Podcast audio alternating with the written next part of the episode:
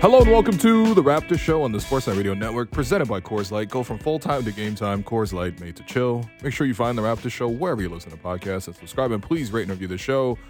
I'm your host, William Lou. I am joined by co-host Blake Murphy for hour one, and uh, this is what we have for you today. A really busy day on the show. Uh, on the heels of interviewing Commissioner Adam Silver, which I'm still reeling from. But um, yeah, hour one, we're going to be joined by co-host Blake Murphy. Um, First, we're going to run through a lighthearted interview that I did with Gary Trent Jr. yesterday, uh, which we're going to run for you shortly. In segment two, we will catch up with Michael Granger Sportsnet on everything Raptors. Third quarter, we got Tim MacMahon, aka him McMahon, aka Ben McMahon, on to chat about the Western Conference. And then fourth quarter, we'll bring in producer and co-host Alex Wong to do an Asian roundtable with my Boston Will clone, Souchi Terada of MassLive. But mostly, we're going to talk about uh, you know the the Celtics game that's gonna be taking place. Um, and am uh, I like in trouble on the show now if I say I don't think you guys look alike? Uh, no, no. Actually, that's that's the opposite of being in trouble. Okay, I don't really see it. Okay, I know it's a it's fun bit, and he's obviously a great guest, but I don't I don't see the the look alike that much. Well, we will have him on Zoom, so uh, we can we can do the literal side by side comparison. But um, anyway, first off, we wanted to give you this interview that uh, we recorded with Gary Trent Jr. This took place uh, yesterday afternoon, shortly before the Raptor City Social. Um, so, without further ado, this is that interview. Joining us on the show once again is Gary Trent Jr. Um, Gary, first off, welcome back. All that kind of stuff. We need to get your dad back on the show too. So this is just a shameless plug to tell him to pull up as well. All right. No, I got you. Again, all he needs is somebody to listen to. He crazy. That's all he wants somebody to do is listen, and he will talk all day. So, listen, we're gonna we're gonna call the clear out. We know what to do, man. When we interview him, we don't even prepare questions, bro. That's that's what we do. We we just chat with him. All right, listen. Yeah, so um, we're gonna talk a little basketball, and then uh, we'll we'll we'll talk uh, fashion, we'll talk style, we'll talk your collaboration with Gillette. But um, I wanted to take you back to this summer. This summer, you chose to opt in stay in with the Raptors for this season. Um, I wanted to ask you sort of what went into that decision for you, and um, how are you feeling about it right now? To be honest with you, really, just most of my decisions in life is basically was just best for you know my family and myself.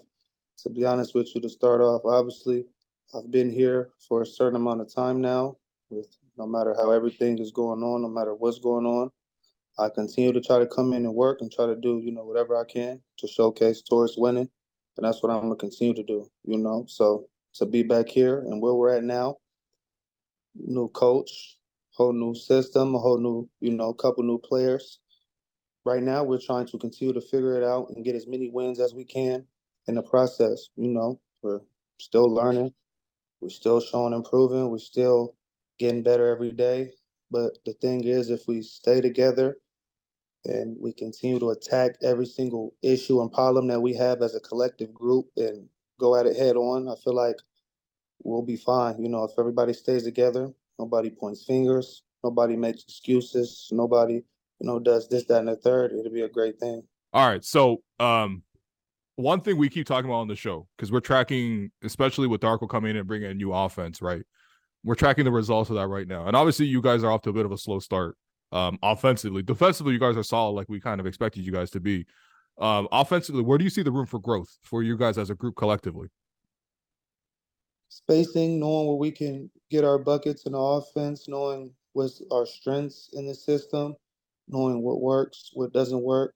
Again, wrinkle out in the kinks and continue to watch the film. You see, okay, here, what just doesn't work here, how we can attack this there, you know, and formulated, and that's what it's you know really about, really, really all about is continue to try to, you know, find different ways to win and find different things that work. Right. Well, I mean, you're obviously going to be a big part of the offense. Um, you know, it's something where last couple of seasons we've seen you up around almost 20 points a game. Um, you know, right now you're, you're a little down, but at the same time, we know what your level is going to be. How do you feel in terms of your fit, your comfort in, in the in the in the offense right now? Again, I'm going to continue to try to come in and work and figure it out, just how everybody else is figuring it out. Again, whether what I've done here in the last three seasons, whether it's minutes up from last last few seasons here, minutes down, shots up, shots down, playing time down. If you're finishing games, not finishing games, none of that really matters. You got to come in, and work. And whatever time you out on the floor, that's what you know you're showcasing. And that's what you got to try to do in the time of impact to winning. So again, my approach every day is to come in, you know, work, be a great teammate, and you know control what I can control and try to come in and contribute to winning. That's my main focus, and that's all I really focus on. Got you, got you.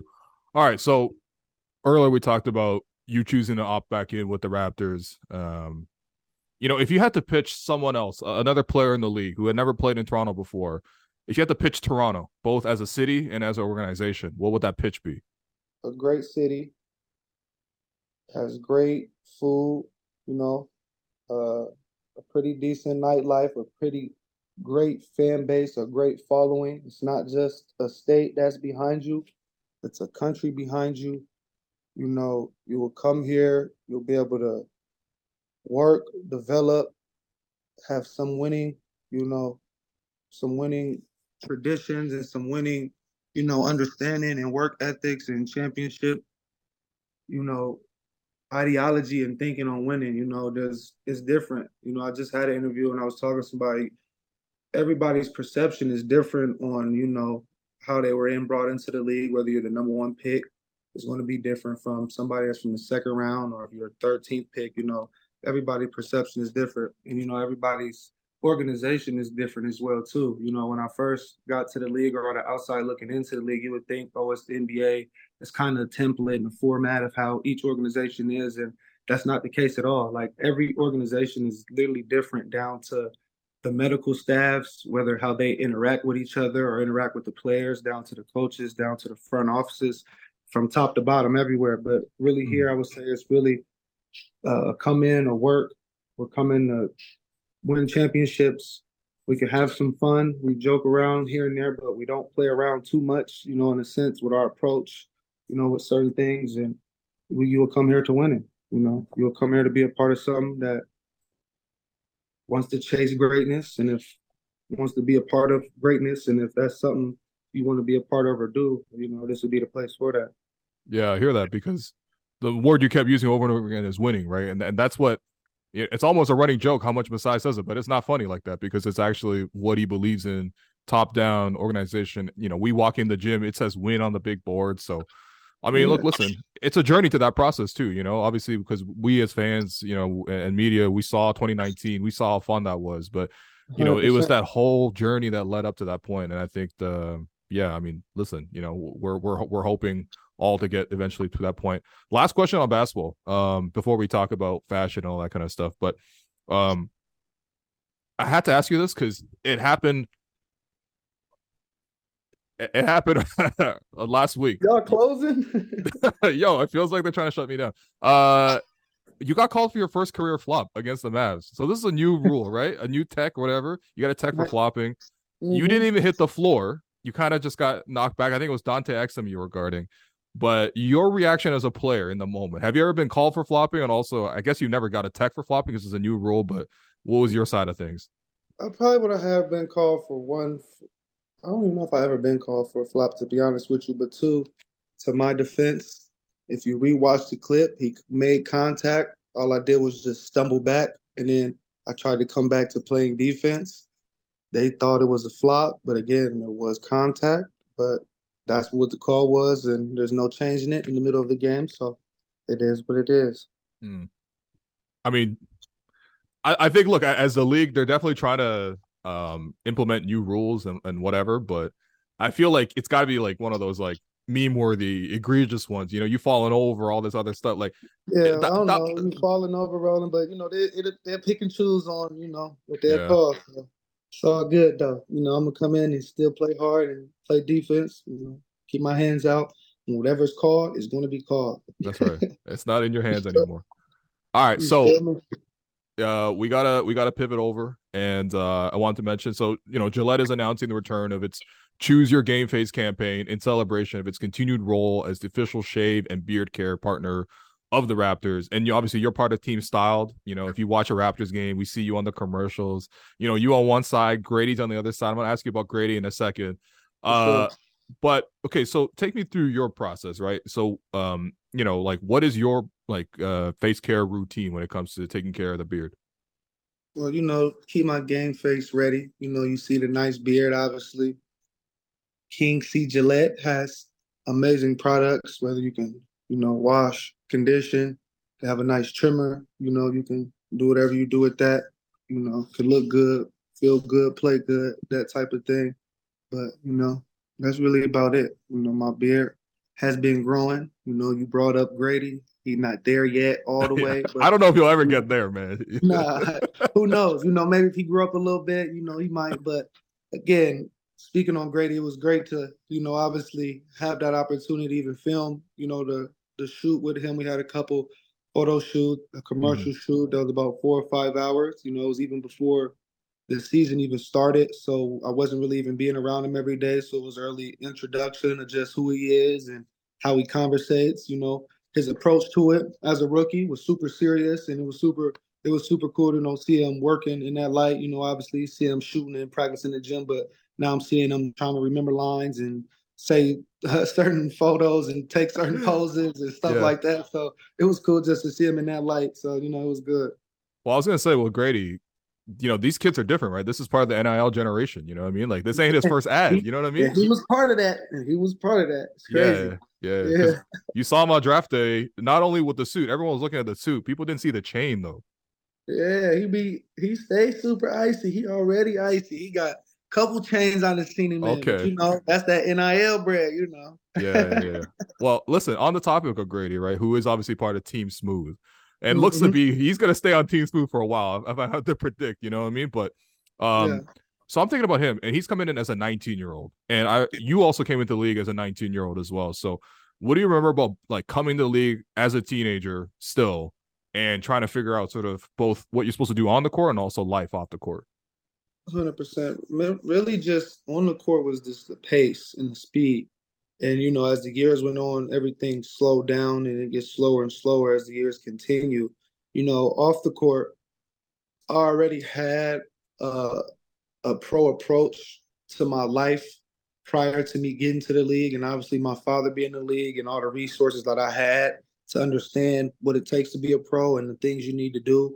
So I wouldn't say too much of that changed, but really was just seeing, I would say, other players in NBA, whether they was mentoring me or, for example, when I went to Portland, just seeing how Dame and CJ and Melo and Evan Turner and Chief Aminu and how everybody had their different approaches and their different things. And I watched how they carried themselves on the court. I watched how they was carrying themselves off the court, you know, everything. So just trying to learn, absorb, and you know, he's doing the same thing. And Gradey's been doing a great job. Again, like you said, he's 19, and he he has a long way to go. He's going to continue to prove, and you know, he's there. He's playing. He's nowhere a finished product of what he's going to be or what he can be. You know, he continues to work, and the sky's the limit.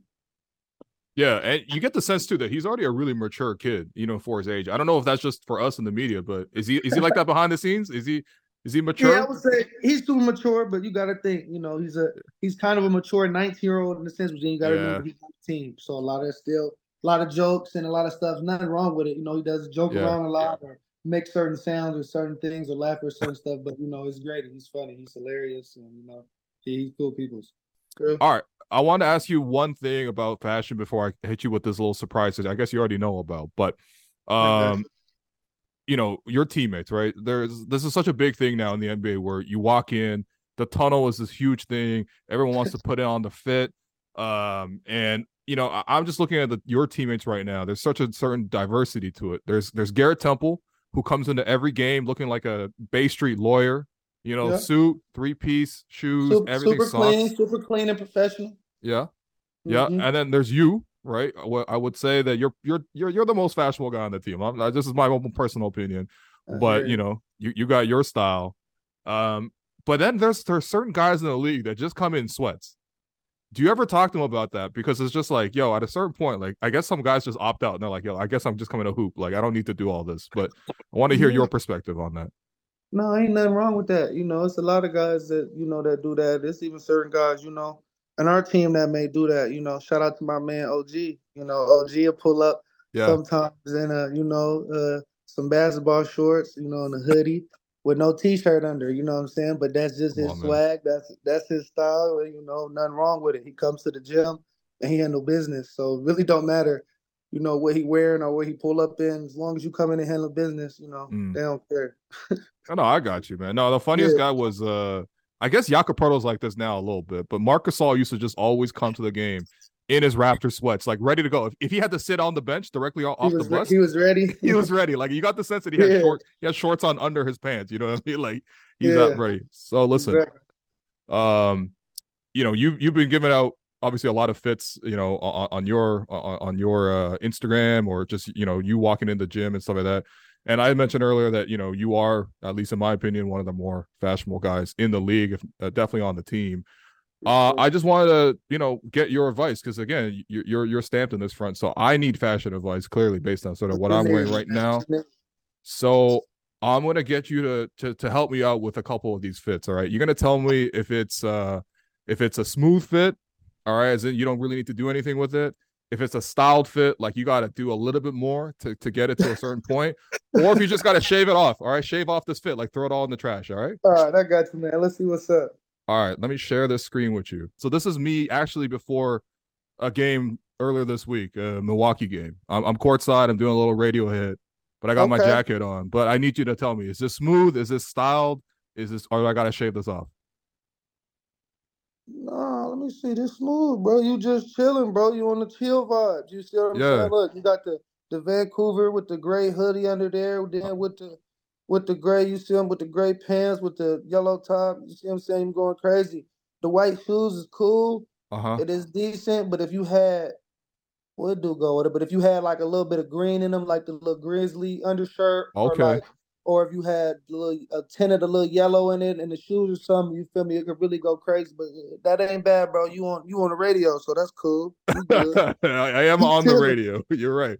No, yeah, man. you. I'm gonna let you know. I'm a regular civilian. I got like five pairs of shoes to cycle through, so I don't have no yellow shoes, unfortunately. But I Yeah, appreciate you. are That's good. cool? What about this one? Ano- Another one at work. So uh, obviously, I'm I'm I'm in the camo right there. You might have to squint a little bit.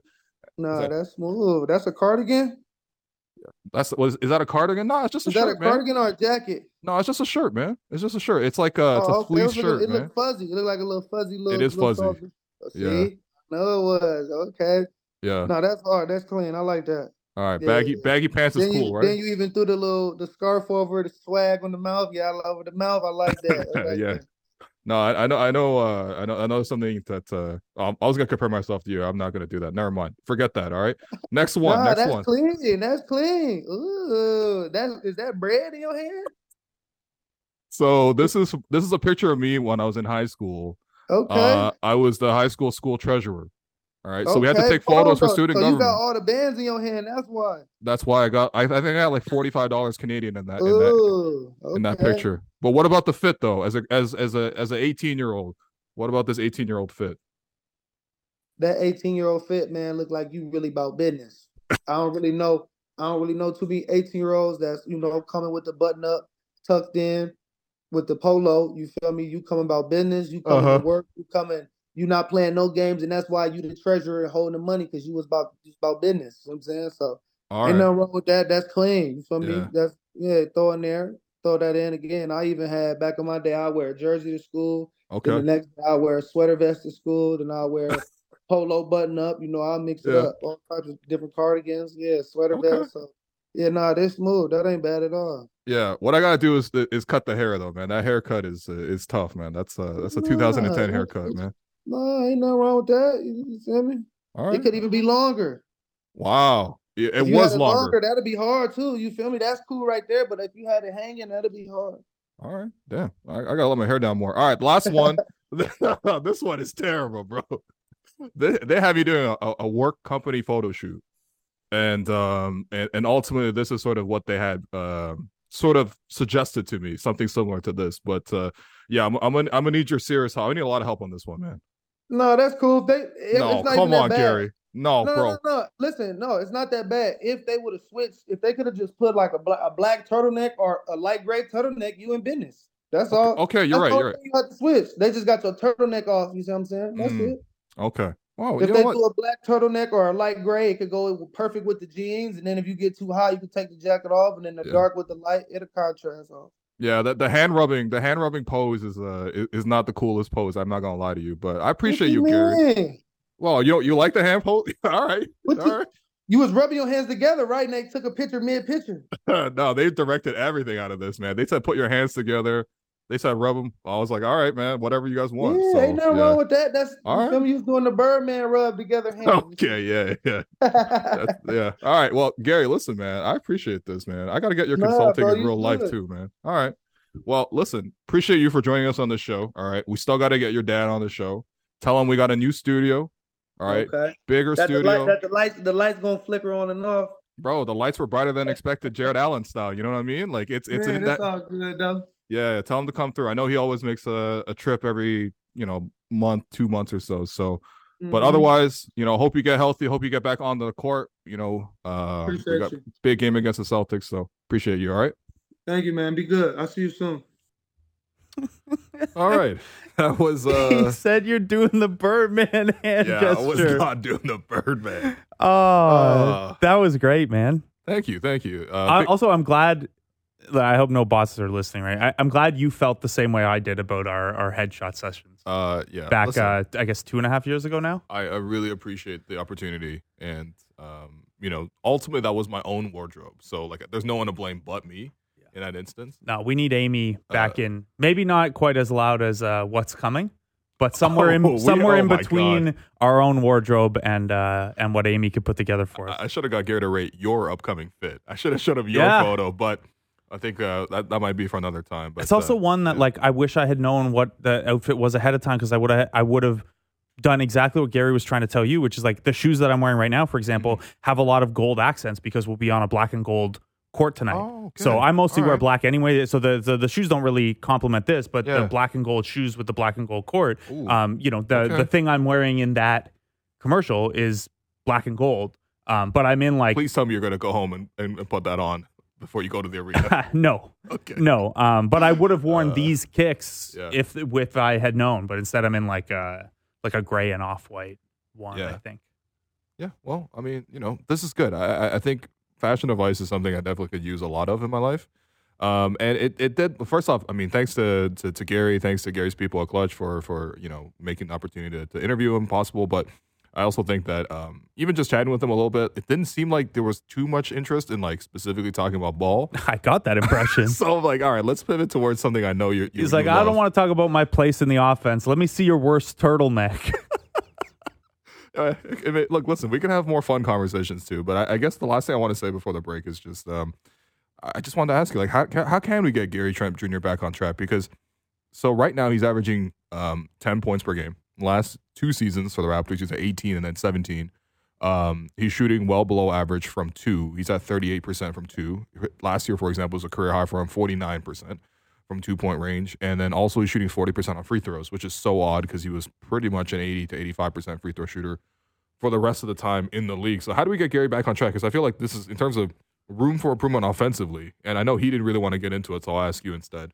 Yeah, I think How can we there get more of it? there are a couple things, and one, like you mentioned, the free throw shooting. Like a guy who is a borderline forty percent three point shooter does not just forget how to shoot free throws. Like I Hmm. think that's all the evidence you need that this is a little bit of cold shooting noise. Okay. Um, he's I thought he's done a decent job finding spots in the offense for that like elbow runner Okay. that he has. If he's coming off a pin down, if he's coming off one of those DHOs, he has the space to get that off. The touch on them just isn't there. Mm. That's something he needs to continue to work on. Get that Ish Smith, E'Twaun Moore kind of floater game right. uh, up. I, I- look, I, those are not Yeah, you know yeah, yeah. elite players, but they were very good role players for a long time because Sure. they had that floater range uh, in the mix where maybe you don't want to run a whole action to have him come off at the three point line every time because you're trying to work a little closer inside. You want some paint touches. Mm-hmm. Um, those should be available.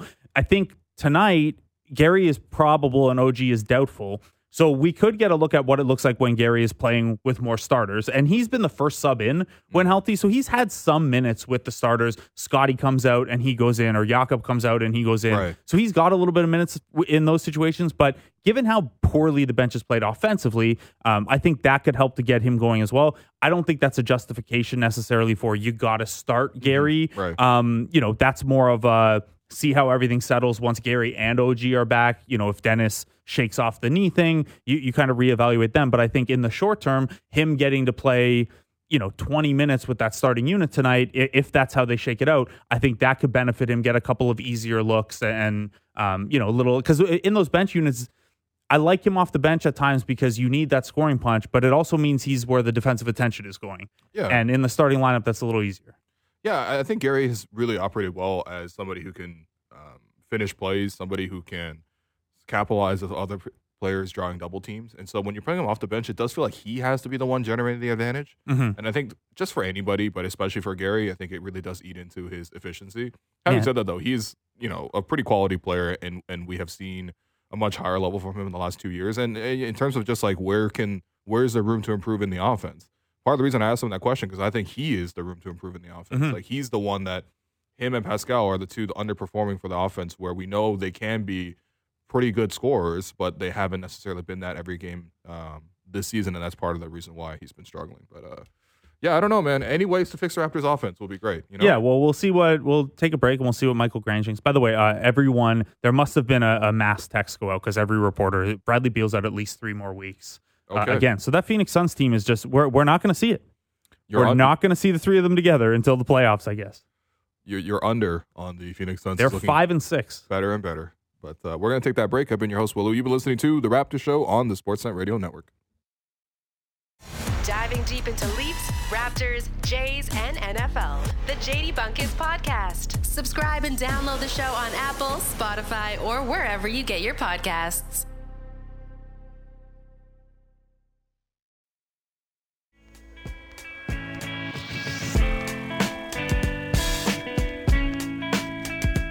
Welcome, welcome back to The Raptor Show on the Sportsnet Radio Network. I'm your host, Wayne Lou. Joining me for segment two, our co-host Blake Murphy and Michael Grange. Uh, Grange, we did not tease your appearance on the show as much as we did for Adam Silver, so I'm sorry. I'm a little disappointed. you didn't, you didn't get the silver treatment. You, you got like The, uh, uh, bronze or something. You know, I, I I'll take it in stride. I Yeah. understand. It's all good. This this man was huffing It's and good. puffing. You guys did a good job. You got him. You know, asked him some good questions. Yeah. He's a good. He's a good dude. We have to Yeah, follow up on the getting some skims sent in, but Yeah. otherwise, I think Yeah, uh, yeah. yeah, job okay done. Got a little G League angle in there. Yeah. Yeah. Of course, I'm going to do that. we were actually yeah. Anyway, there will be more G League stuff next week. There will be more G League stuff. Get G League That's- Adam Silver on the line. you know, the G League's still alive every time Blake Murphy rhymes. Um, all right, Grange, I want to ask you actually just before we even start on on, on that subject of uh, of silver. Um, do you remember, you know, when you were like coming up, young journalist, you know, probably five years ago, Yeah, based on your age? Um, was there an interview that you were like you psyched yourself up for? Well, one of them was. I mean, when I was coming up, I mean, nothing exactly that comes to mind exactly like that. I do.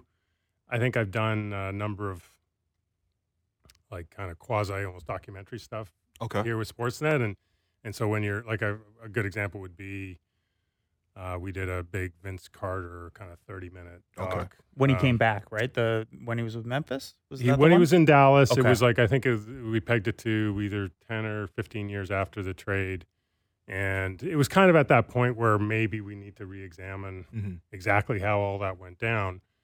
And it was like, you know, it was like a 30 minute documentary and a huge magazine piece with it at the time. And, um, and so I do remember, you know, and Vince was all, all game for it and going down to Dallas and, and being nervous because so many resources had been plugged into this Right. and you're just kind of worried you're going to screw it up.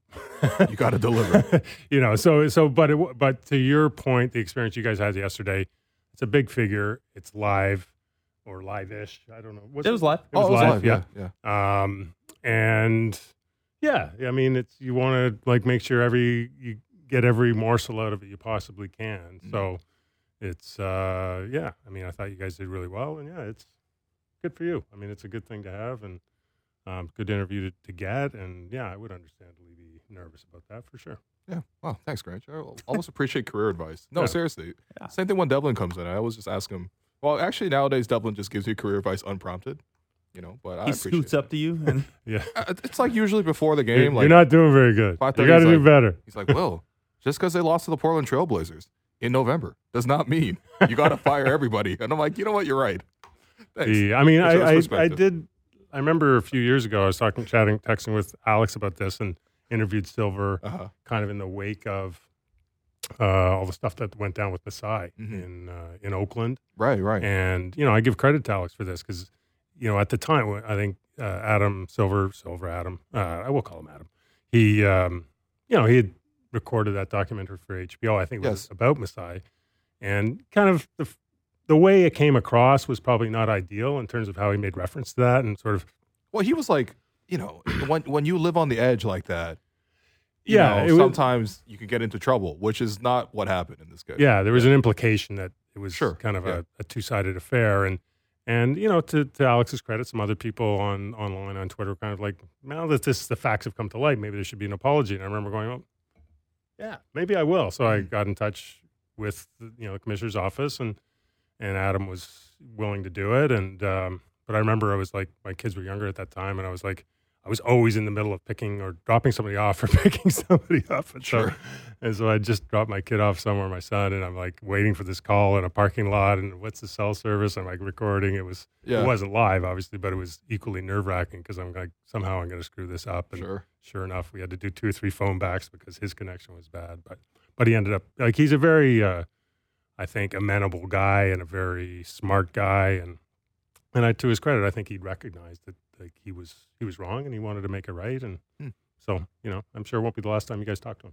All right. Well, I hope so. They they have a I- good relationship, Masai. Yeah, I hope and- it's and for Adam. better reasons than the Masai angle or Yeah. some of the things we had to ask him about yesterday. for sure. But yeah, But that's his job too, right? Like he's you know he's he's answerable, like it or not. yeah, a like, huge he's part of that job for is everything. PR. Well, You want um, to talk about the Raptors? Do You want to talk about the IST? a, a, a much less interesting topic, the Toronto Raptors. No, go ahead. Let's talk about the IST. How how are you feeling for it? Because I got it- thoughts. Yeah, so we, Okay. I mean, look, we've I all got had a chance now to get used to it. The Raptors are the 30th team to play, so we've seen three three in season tournament nights already. We've gotten a feel for the courts. I actually thought the pictures that the team put out of the court today looked way better than the initial ones that we saw, so that looks cool. But is it going to matter? Do they care? um, how much does the shot at five games from now, getting maybe 500k extra? Like, how are you feeling about all of this? Um, I think it's. Uh, I think in the very short term, this is what's going to happen. And and for me, like Pascal Siakam's a really good bellwether on this kind of stuff. Like like it or not, like he's. I find him kind of. He does have a bit of an everyman vibe in terms of how he actually responds to hype and buzz and all that kind of stuff. He's he's like, okay, well, it really matters if we win or lose. And Yeah, I liked what he said to you in your piece at Yeah. sportsnet.ca of like, well, they're also regular season games. We should try to win every one of them. Why would we try to win Right. these ones and, more? And this is uh something that doesn't get brought up much, uh, enough. But I think what's going to happen, they're going to go to the arena, they're going to have their new fits, they're going to look, the, the court's new, and it's going to feel a little different. It's going to maybe, I think it will get a little bit of juice going. And, and I think as in general, both players, because half of them don't know what's going on, and fans get more aware of what's going on, it'll build a little bit life of its own. I think you know, by the time this thing is in Vegas and you've got a little bit of a Final Four vibe, it'll be fun. I think it'll be fun for fans. I think the players that'll be there will be into it. And Well, then you're really close to the like right now. It's I'd imagine it's hard, and I know Dennis Schroeder gave you a good quote about it about like 500k is 500k. Like we've seen him get really competitive in shooting drills with like a five on the floor. Now you're talking about a 500,000 uh, on the floor, but like that's harder to touch right now. If you get to Vegas and you're in the semifinals and then the finals, then it's like that game is for Yeah. five hundred thousand dollars each. I could see it. I, I don't have any doubt that the semifinals and finals on a neutral site in Vegas with actual stuff on the line is going to be very, very cool. It's just a matter of can they find the way to make the regular season portion of the in season tournament stick. and this is, you know, what I've where I've kind of arrived at. Obviously, this is the first year they've done it, so there's tons of tweaks and things available to come. I'm sure, but for this thing to really, in the end, have legs and really be something that people can point to and go, "Wow, this is the in-season cup. This is brought to you by Google or whatever it's going to be." Um, I think these games are going to be have to hive, be hived off the regular season Hmm. because Okay. what you're doing, and this was what Pa- Pascal was saying, and which is obvious. You know, I was talking to some guys when the Wizards were in town, and it's like Monday night, November, Wizards Raptors. Like, what are you gonna like? This is only so interesting to so many people. Yeah. Um, and in fact, by elevating some games in the regular season of, over others, well, then you're you're kind of cutting off your nose to spite your face. Like, well, I guess those other games really don't matter, right? Mm. So, Okay. Um, and I think there has to be so for anyone who doesn't know, the G League has basically tried to do something like this where the first 16 games of the season the winners then end up in the the G League showcase, which is in Vegas in late December when it's basically the unofficial start of trade season because all the GMs are there. Um, and and who knows, maybe the in season tournament replaces that in terms of the GM meeting side. But they've kind of done it as like, okay, well, we'll do a 16 game mini season and then reset and do a 34 game season with a real playoffs. I don't think that does it for the NBA as well. They have to find some way to delineate, but have them run parallel. And and so where I kind of was brainstorming on this is there's so much talk about like cutting back on the regular season, whatever it is. So maybe, and I haven't thought all this through A to Z. So maybe there's a, a way the regular season becomes 76 or 72, whatever it might be. But then there's another package of games that don't count in the standings that are specific to this event. It's a true cup, and you know, and and once the sponsorship gets rolling and the identity of it gets rolling, it's real money. It's Yeah. about it's a, over and above the salary cap. Maybe there's some roster rules you can tweak, and you know that's I think what it needs is to be. This is our special thing, and and like if you're really blue skying, maybe that's how you integrate world leagues in this. So maybe there's a you know there's a, a, a similar event in in the Euro League where the winner of Euro League plays the winner of the of the IST, or maybe mm-hmm. it's a Euro League All Star team against something. I don't know. Yeah. I, I obviously these ideas are for free. Adam, call your buddy. see if he's in. See if he's Call him uh, back. see if he's interested. Yeah. But I mean, we know But- European teams would be theoretically interested. Yeah. They already run the Euro League and Euro Cup system concurrent to the regular seasons. Real Madrid comes over here to play every time they get an opportunity to. I think Uh, everyone's looking for opportunities to integrate. But I'll, I'll, I guess my real point is is as long as these uh, pool games, these play-in games, pool play, I guess, is part of the regular season. Yeah. I don't see how it ever gets anything other than kind of fun to be in Vegas. That's- personally. That's a really good point. That's really interesting because you know, again, they're they're trying to base this off of um, European soccer competitions, and yeah, like what happens in the FA Cup does not count towards what happens in terms of who wins the league at the end of the year. Right. They're totally different things. Or the Champions League, you earn your way Yeah. into it, and you're only playing these teams in Yeah. the Champions League. So, what is the timeline like on those in terms of like? I know So that this- they're yeah. concurrent in terms of like on the basketball side, at least. Like teams have their you know French league roster, and then like AS Monaco has their main roster, and then for EuroLeague there are different rules around how many like import players you can have. So there are some guys Right. over there who like maybe only play in EuroLeague games and stuff. But then EuroLeague runs later in the year. So most league championships wrap, championships wrap up, and then EuroLeague's still going. The NBA, I think, has pretty clearly and will continue to like they want the emphasis to be on the first half of the season. They would probably want this thing wrapped by the All Star break. Um, how does soccer handle that element if they want to? Like if, if the NBA say wanted to expand this, but the cup still has to end in like Mhm. late January. Yeah, I mean, it, it does kind of run parallel. Um, so you know, you, it, the Premier League matches are pretty much all played on weekends.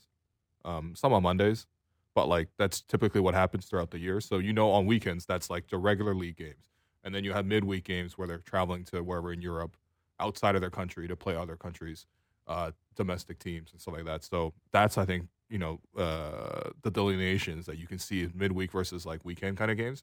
But I think to, to Grange's idea, it's, it's really cool because if you did have a separate sort of tournament that's like outside of the regular season at, entirely, maybe the NBA even takes a break and then they play this sort of thing. Yeah, You or know? ma- you know, instead of it being a Final Four in Vegas, Vegas, maybe it's a 16 team four day thing, or you know, week long thing Yeah. in Vegas, something, right? And That's and and and to me, the key would be to really make it pop is who because clearly this is being done to create a new broadcast, For sure. Yep. right? Like that's like let's not be foolish.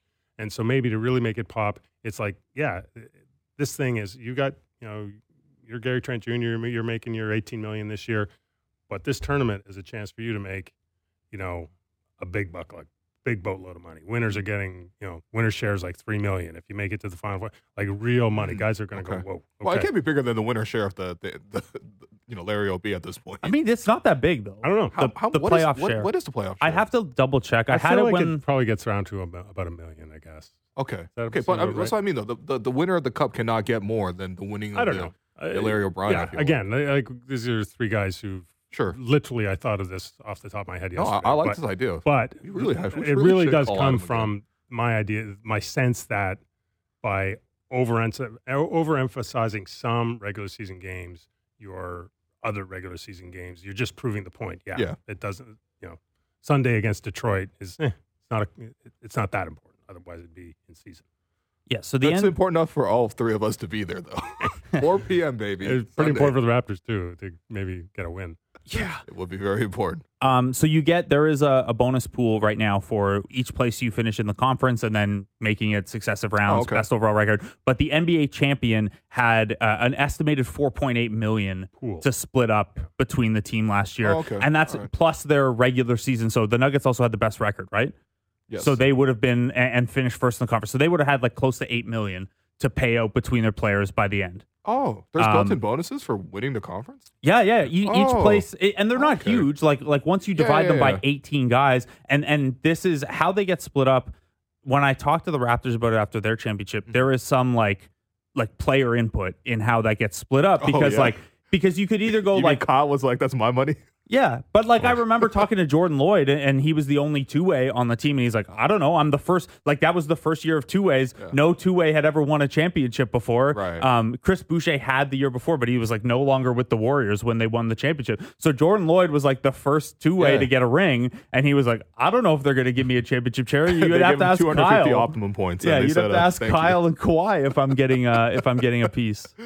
Uh, oh man. But I do think that's the main thing, Grange. Is Yeah. like it's going to have to be Yeah. spicy at some If point. you want it to pop, you gotta you gotta make it pop. Yeah, but I, I, I am enjoying them. I actually am enjoying the game so far. They Mm-hmm. do seem a little bit more competitive, um, with a little bit more stakes on the line. But I told you my theory too. The bright colors are making everyone feel intense emotions. yeah, well, I mean, Darko made a really interesting point the other day, and this is interesting in the context of Yeah. like the whole timeout controversy in Boston last week. right? um, is, and I'd never heard this before, but he said in cup, cup competitions sometimes, so if you've got a home and home total score thing going or whatever it might be, and you're, as an example, up uh, down three, and the other team has the ball, you might not foul in the first leg of that because Mm, because you- aggregate matters. because yeah, because you don't want to put them on the line. They make two, you lose the game. Now you're down five. Better off you just you know you, you're down by three and you, you live to fight another day. Little things like that. And and again, in the context of like NBA manners,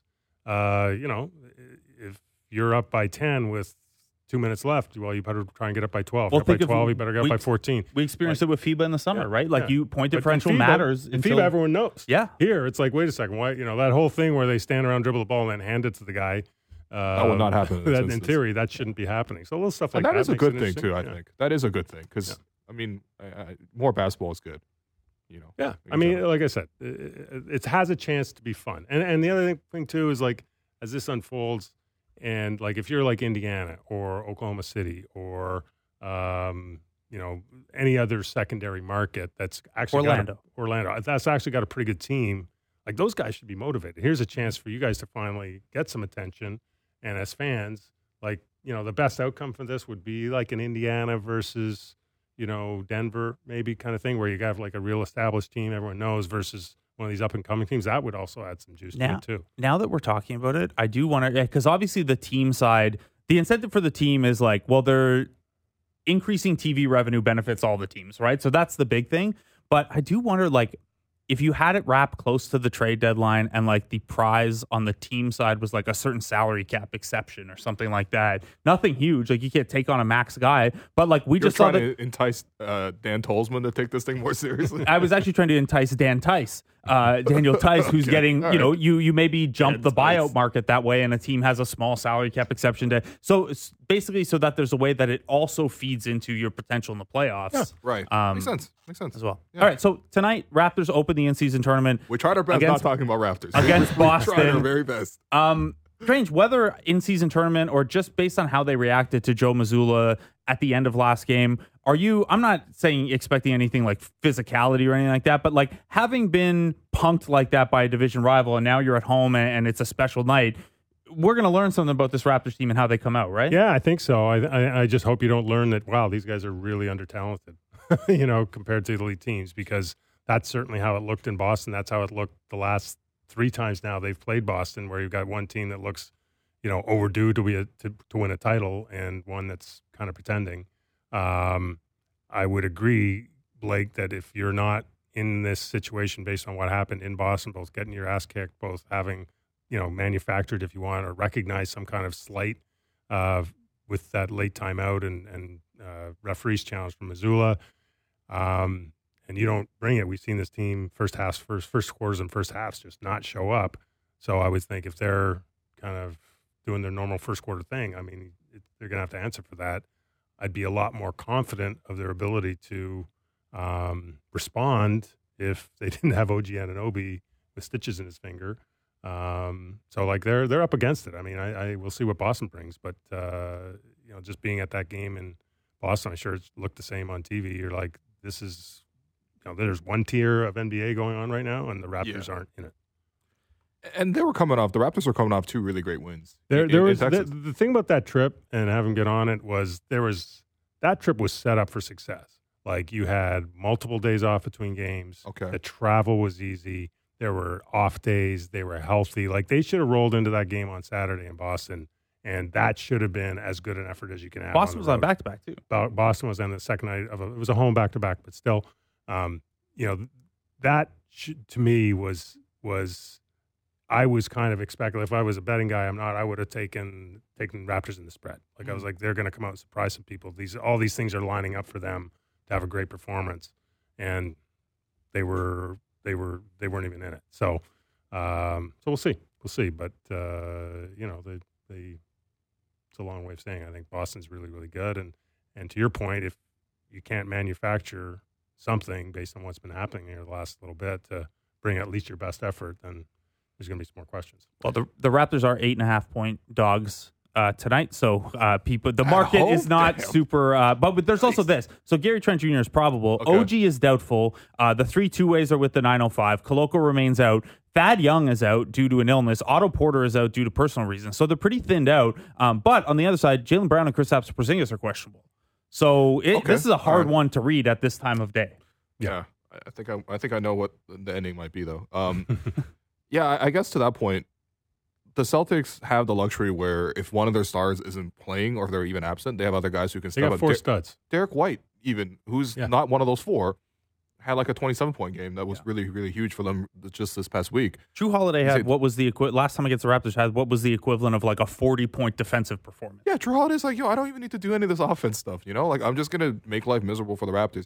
I think on the flip side, and we only have a minute for this, really, but or two minutes for this, but um, the Raptors can't afford for for Pascal to be so up and down. So I, I want to ask you just what you're seeing in terms of, you know, we are seeing an All Star performance every other game, but not consistently enough, and the Raptors don't have that quality of depth to replicate that scoring anywhere else. Yeah, and um, everyone knows it, right? I mean, Pascal, when I was talking to him when we were in Dallas, you know, he kind of said, "Look, if I'm not good, this team's not good," and that's there's that's exactly the point you're making. Went out had a huge night that night, and he's, um, you know, I guess what's interesting is can you crack the code as to why him and Scotty are taking turns, and is there a way that they can kind of play with each other rather than kind of your turn, my turn. And I'm not talking in terms of possession by possession. I'm just talking like just how they integrate, um, you know. And, and it, but I think it comes down to they want to breathe the same air, right? They are they are at their best in roughly the same places, attacking roughly the same way, and you know, does the way the rest of the roster is built around them accommodate that? That And- is the big thing because, like, I, in theory, two big forwards who can get into the paint and exploit mismatches, like that's that every team would love Works to have it that. Works for Boston. But you also have a center who doesn't space like Porzingis versus Poeltl in terms of how that, those And- pieces fit together. Well, the other element too is, and I was thinking about this is is Poeltl. Like, yeah, he's. But when they traded for Poeltl, they had Fred VanVleet. Mhm. Now you've got Poeltl and Dennis Schroeder, who's look. All these guys in their own lane are are really good NBA players. It's just the mix, and so you know, I know Blake. You wrote that thing about the Siakam post ups. Well, how do you how are you going zero point off zero point five offense if your best most reliable way to get your best player involved is is attacking in a post up? So. Yeah. It's a tough Um, one. You that's why you got to be a little pragmatic, you know, like uh, what works for your team and versus what you necessarily want to do. Um, you know, I think the most important thing is what works for your team is what I'm trying to say. But Grange, appreciate you. I will see you down at uh, Scotiabank later today for the IST, and we're going to take this break. I've been your host, Will Lou. You've been listening to the Raptors Show on the Sportsnet Radio Network.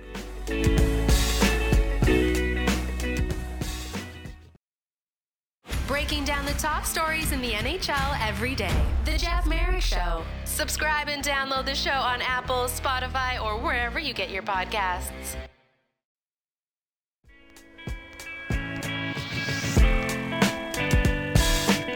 Welcome back to the Raptor Show on the Sportsnet Radio Network. I'm your host, Will Lou. Continue to be joined by co-host Blake Murphy, and we are joined for the third segment here by Tim MacMahon. We had uh we had Bontemps on uh last week, I believe. So we, we had to get the better half.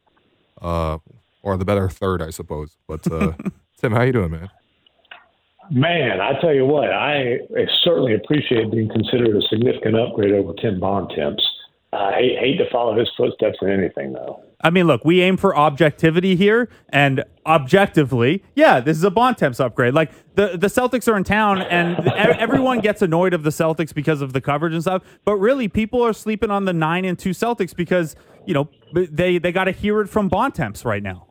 well, I think the Celtics have plenty of people talking about them, so they're in okay shape there. Yeah, there's the whole Ringer network. All right. Anyway, sorry. Um, sorry, I didn't. I didn't say that out loud. Uh, so we wanted to talk uh, uh, in-season tournament um, impressions with you. Uh, we want to talk Mavericks with you. We want to talk a lot of the Western Conference. Uh, because we talked a lot of in-season tournament, let's talk. Let's wait um, until maybe the second half of this segment to actually talk about that. Let's chat about the the teams that you're really really familiar with. I, I wanted to start with the Mavericks, who are sitting right behind Denver right now, second in the West at nine and three. Um, is this is this for real? Like, I mean, I don't know. I guess the game that we saw when they played against the Raptors, the Raptors handled them kind of easily, but they were also a, a little banged up in that game. Where are you at with the Mavs? Are they as good as their record is right now? I mean, listen, the Mavs have had the third softest schedule in the league, so certainly there's been some fortunate scheduling. Offensively, they are elite. They, you know, they're they're going to be one of the best offensive teams in the league as long as they have Luka and Kyrie. Like any issues of chemistry and all that kind of stuff, like those, those guys are hooping. Uh, and, and honestly, Kyrie got up to a kind of slow start, and they're still second in the league in offense. They're not a better defensive team. Um, they're still, you know, bottom uh, five in the league right now defensively, and so I don't think it's for real as far as them being a legitimate contender.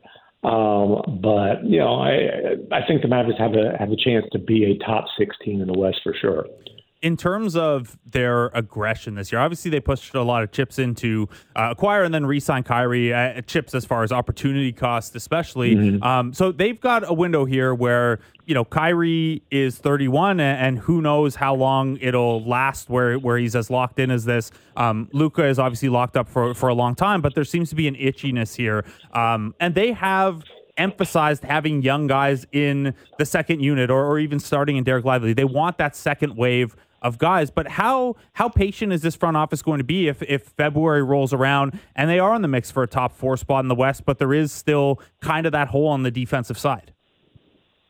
Yeah, I mean, listen, they tried to make some upgrades, and I think did with Grant Williams. Uh, Dereck Lively is starting as a teenage center.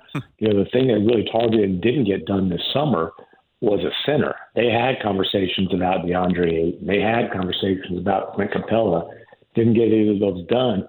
They didn't draft Dereck Lively to be the starting center, but at this point, he's shown so much potential and honestly been much more ready than they they expected.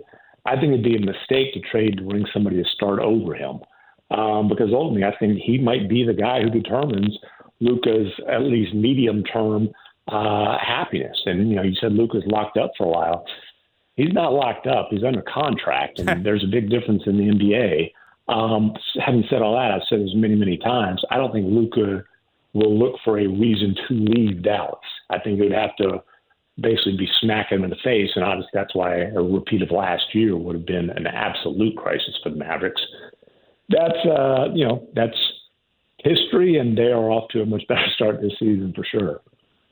Yeah, well, I mean, you know, bringing all these young pieces as well, I think is uh, I, I, I didn't quite appreciate that that they had gone this youth route a little bit, at least with the supporting pieces uh, around, um, you know, Luka, who is quite young himself, and also Kyrie. But guys like Grant Williams are fitting in nicely. Uh, you know, Dereck Lively obviously is, is doing well. Um, okay, over in Houston, I wanted to check in because our old pal Fred VanVleet hmm. um, has mm-hmm. obviously switched sides and, and gone over there, uh, gotten a huge pay raise. But it's coincided with a, a change in the Houston Rockets. When I watch Houston Rockets now, they're not the incompetent Houston Rockets as I've seen in many many previous matchups. Uh, they've also had a bit of a soft schedule as well, or at least they've missed uh, you know some key matchups in their opponents. But what are you seeing from the Houston Rockets right now? Listen, their their investments in Canadian prospects or products rather, Fred VanVleet and uh, Canada native Dillon Brooks. So far, they, paid a lot of money for both of them. So far, though, they've done exactly what the Rockets were hoping, and that's come in and not just raise the floor and make them where they would at least be respectable right away. After obviously they were, I mean, it was a rough rebuild the last few years, um, but helping the development of these young kids who, you know, they hope evolve into stars. And you know, we're talking about obviously uh, Jabari Smith Jr. and and Jalen Green. Amen Thompson's been hurt, but then the best of that group it was the guy who wasn't a top four pick, and that's Alperen Sengun. When you have VanVleet, who's obviously been a championship player, been a leader, takes all that stuff very seriously. And then Dillon Brooks, does he say crazy things? Yeah. And, you know, is he going to cause some confrontations? You know, cojones check guys on occasion? Absolutely. But listen, man, the dude competes, right? And he works. Yeah. And uh, to Ime Udoka's credit, he's not taking crazy shots in Houston. That, as much as like all the poke the bear stuff blew up in his face, and you know, kind of the, the the talking for attention became a little bit much in Memphis. The reason they'd been looking to move on from him was the shot selection and the, you know, kind of the discomfort, like uh, contentiousness as far as him settling into the number four, number five guy offensively. He's doing that in Houston, just shooting it really well. But and, you know, it's uh, that's the stuff that that, that really ran its course in, in Memphis before the bear poking. So Yeah. that's obviously a, a credit to Brooks, first of all, who was tremendous for us a- as Team Mm-hmm. Canada I was in the say summer Jordy as well. Fernandez, Yeah, head, Canada national team head coach. He had he had Dillon in a very very similar role, and I had to say the buy-in Yeah. for him for his country was great. Who know who- we didn't know if that was going to carry over to the NBA, but you know, I mean, you know, I want to give Jordy some uh, some love there as well. Um, so yeah, the, Jordy deserves some credit. Ime Udoka obviously uh, deserves credit there as well. Um, when it comes to you know, I, I'm not, I'm surprised, but it makes more sense to me that you could add a couple veterans and effort and scheme your way to a really good defense. The offense being above league average slightly so far is what has caught me off guard a little bit. And I know there's some mm-hmm. hot three point shooting there. But Tim, what do you make of the strides that Sengun has taken this year and maybe how close he is to being able to operate as that kind of key number one hub for a team? Well, and and the biggest question with him was could he play defensively? You know, could he be stay on the floor for starter type minutes to play against starters and closing lineups defensively? Um, and man, give Udoka credit for making that happen. But look, this wasn't the Rockets' plan. Like I, I'm not going to sit here and tell you the Rockets thought this guy was going to be a star because they threw a bunch of money at Brooke Lopez, moved contracts because they thought it was a done deal, and then got ditched at the altar. So I think Brooke Lopez ultimately did the Rockets a favor because, look, is Sengun going to be like a legit number one, you know, superstar type of guy? I, I don't know about that, but I think you could run offense through him and score a lot of points. Yeah, the, the matchup between him and Jokic, uh, what was really actually really really fun to watch. These two really skilled, slow plotting guys, and I'm happy that those guys still have a place in the league because it is. Uh, I like a. yeah, Yeah, I like Sengun. He he does the Dirk, but in slow motion, where he just kind of starts tilting back on one leg and then re, you know releases that mid ranger. yeah, he, oh no, he he is fun to watch though. yeah. He he does the year 20 Dirk, but he's in year like four, exactly. three. Yeah. Um, There you go. Well, Ime obviously Ime is, is has done a really good job uh, with this group, and I don't want to look ahead to the coach of the year kind of thing already, but um, it does seem like, especially now that he's had two opportunities to be a head coach, uh, first in Boston and now in Houston as well. Like it does seem to be that the carrying, enduring tra- uh, trait for him is that he is just able to really get the group to buy in and be really focused and locked in on defense, and um, you know, if you could do it with the Houston Rockets of any team, I mean, like I know they brought in some veterans and all that kind of stuff, but Right. it's it's unbelievable that this team is actually guarding at that high of a level. So what is that? I mean, I don't know. What's what's your impression of Ime just on that front? I mean, yeah. Listen, his teams clearly are going to be tough, and they are going to compete. And then, you know, that, that, that's the thing. For getting VanVleet and Brooks, it's so important. Is he helps them, or he helped, or they help rather, Ime Udoka set that tone and like maintain that this is the expectation. This is not just the expectation, but like this is the demand. And uh, you know, obviously, one year in Boston, the finals run, and uh, you know, ten games in, uh, he looks like a miracle worker in Houston. Now, listen, I don't think the Rockets are going to be a playoff team this year. Maybe they'll prove me wrong. But uh, like I said, as far as establishing that culture, which is huge in the development of those young dudes, no doubt that's that's being done. Well, um, another team that you spent a, a lot of time covering, well, at least in, in years past. I don't know how often you'll be going to Memphis this year. um, so preseason, we were doing you know over unders, you know classic kind of podcast thing, and uh, I had I had it as a lock that the Grizzlies are going to be over. I think 51 and a half wins. Um, maybe it was maybe it was a little lower than that. Maybe it was like 48 or something. But I, I- I just thought you know they're going to be still really great on defense, and that alone is going to carry you to a lot of it. Um, is there any hope at all left for this lock uh, up on the Grizzlies? Because when I watch the Grizzlies, that that team does not look good at all, man. Listen, uh, can I like manufacture a case for some hope that they could still be a playoff team? You know, uh, can still get to the play-in. Sure, fifty. You said fifty-one and a half. I, I maybe the, the line must have been. The, I think it was like maybe much lower than that. Otherwise, I don't know why I would have locked it in. But yeah, regardless, it's I'll tough. tell you this: I was talking to I was talking to an executive with another team in the West, and he said he's got a little, you know, uh, inner office uh, side bet. Uh-huh. He took Grizzlies under 35 and a half. Whoa! And they're like, "This little This had to be buddies." after the I Steven was- Adams news, right? I think it. Yeah, I think it was. Okay. And again, this is just a bet between buddies. Yeah, yeah. But that's how low. That's how low. Goodness. uh, a guy who, you know, obviously nobody's right all the time, but that's how low a guy who knows what he's talking about was on the Grizzlies.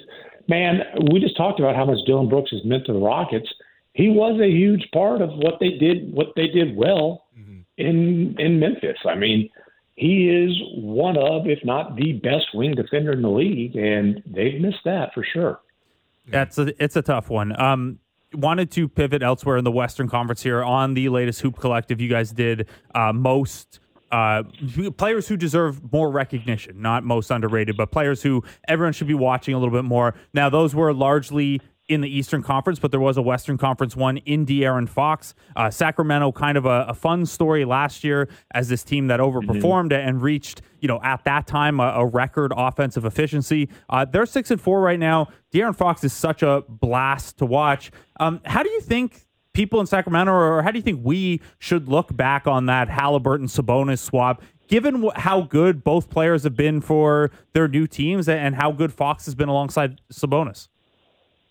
Yeah, and look, I killed the trade at the time. I thought it was absolute robbery by the Pacers, and the Pacers are still doing backflips about it clearly. But I did underestimate how much that uh, you know, how, well Sabonis could play for Sacramento, and you know that partnership. And like I, I, I understand the logic of hey, De'Aaron Fox is a lead guard. You know, Halliburton's not going to be able to, to play that role here. This guy's a good fit and it's worked. Like Sacramento doesn't have to apologize for it. It's worked out. They they broke a 16 year playoff drought by being a three seed.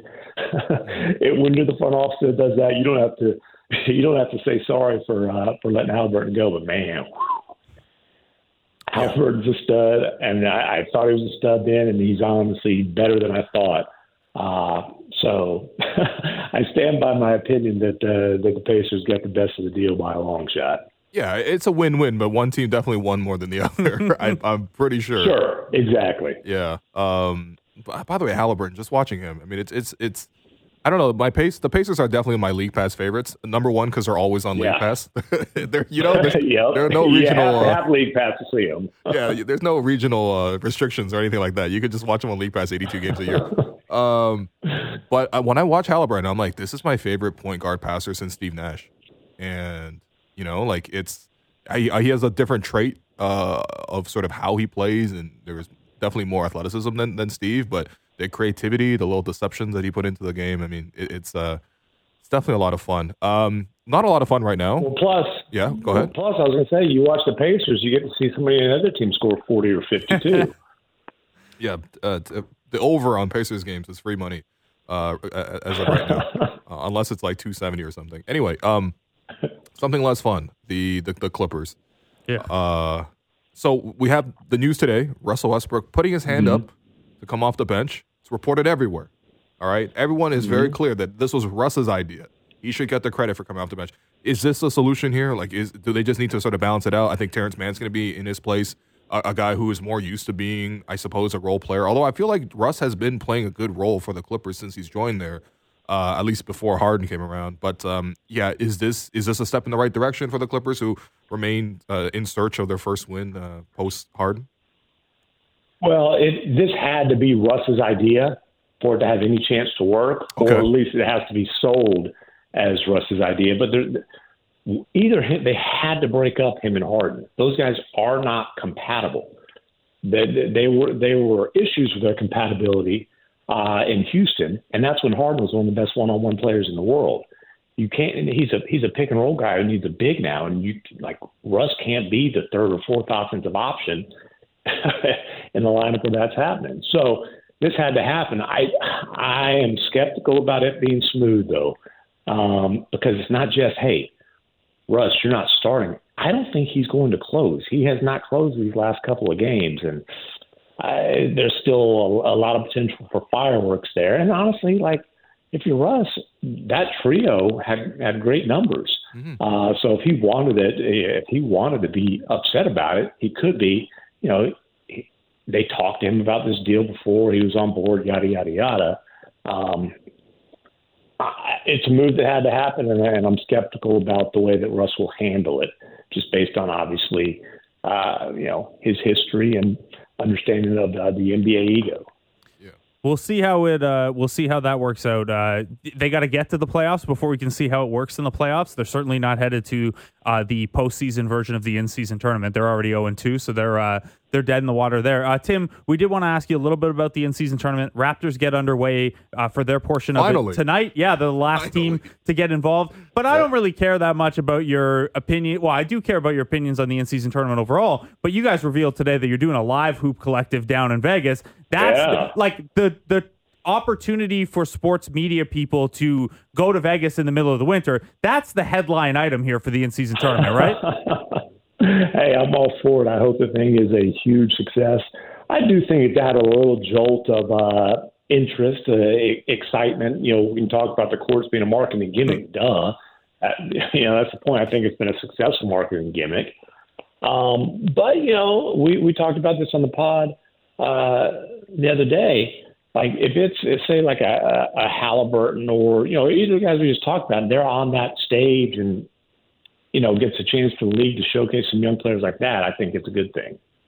Yeah, no doubt. You know, no doubt. Um, yeah, I mean, look, listen. I think for the Raptors, it, it's funny because partially because they're starting so late, but it's like if they lose this game tonight against the Celtics, who uh, I already I think won their first one uh, by 14, it's like you're basically already eliminated from uh, potentially winning your pool. Now, of course, you get a wild card or whatever, but like obviously th- you're trying to win your pool and.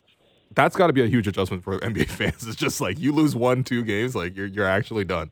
I think this is the biggest Well, adjustment. yeah, right. But they're also regular season games, so it's it's not like Sure. you know this is everything. This, but they they count toward the. If this was separate from the regular season, it'd be a total disaster. The fact that it's a little section of the regular season, uh, you know, like you care about the games maybe a little bit more than your typical regular season game, or maybe not. But there's no downside. Yeah.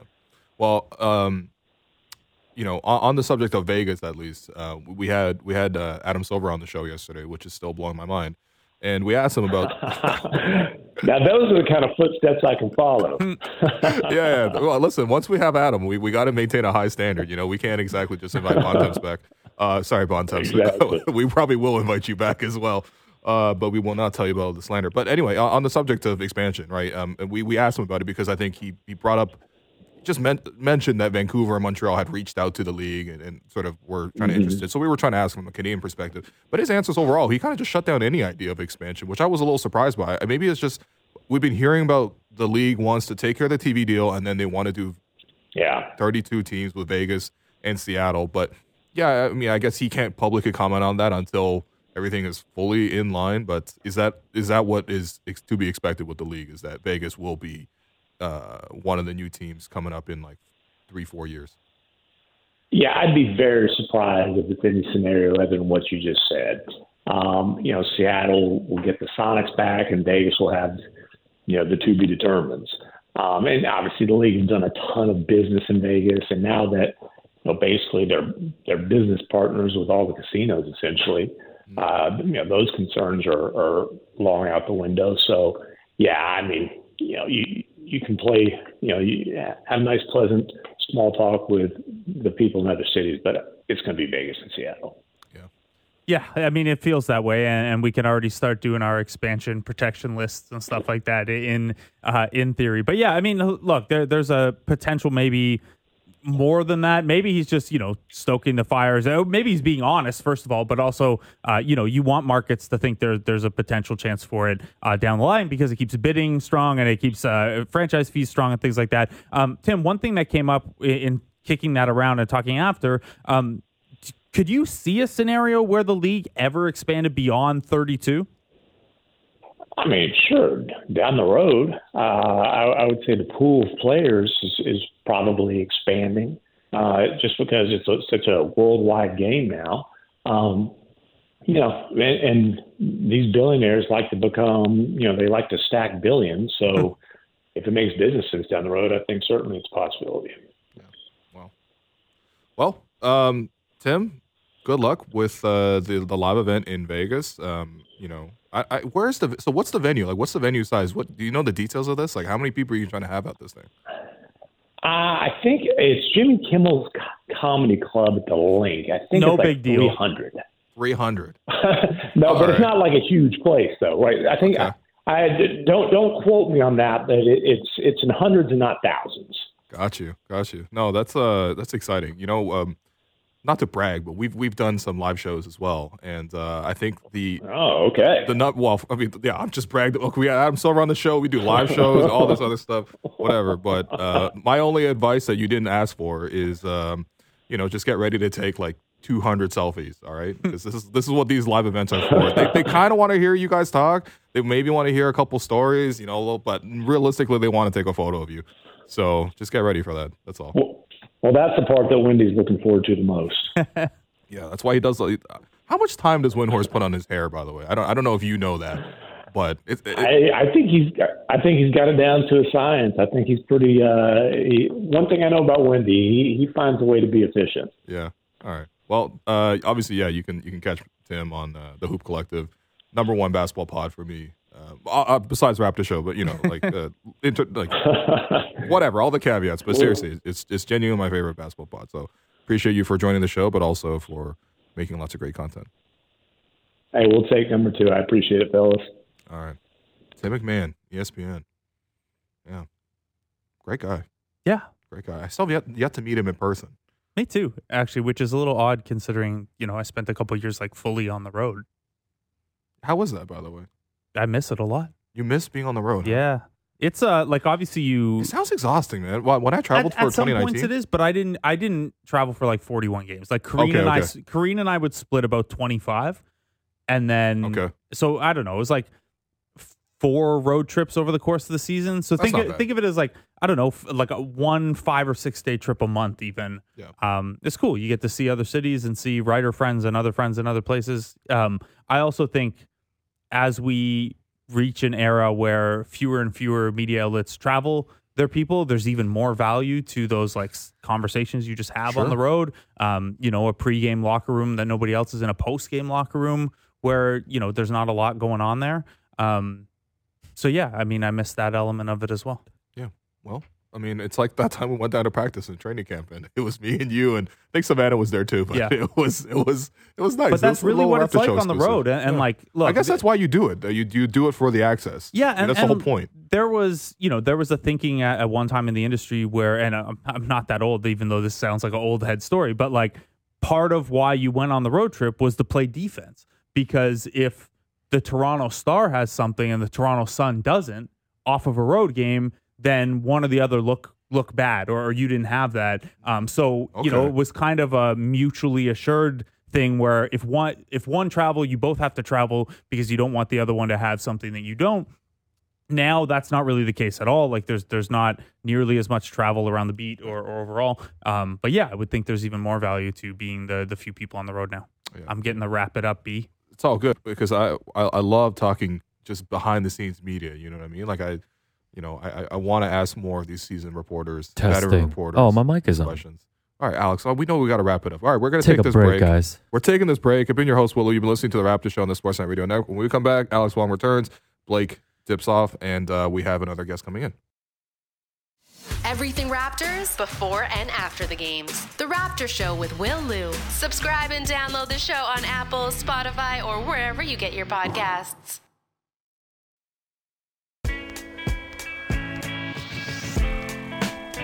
Welcome back to the Raptor Show on the Sportsnet Radio Network. I'm your host, William Lou. I'm joined for segment four by producer and co-host Alex Wong, who was finally sobered up after his book event and uh, uh, karaoke last night.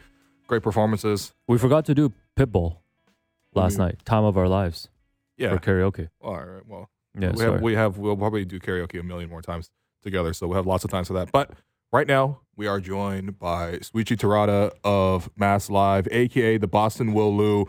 Got the split screen going. What's going on, man? What's up? It's good to be here. The split screen looks great. Man, I'm in a Will Lou's sandwich right now, basically.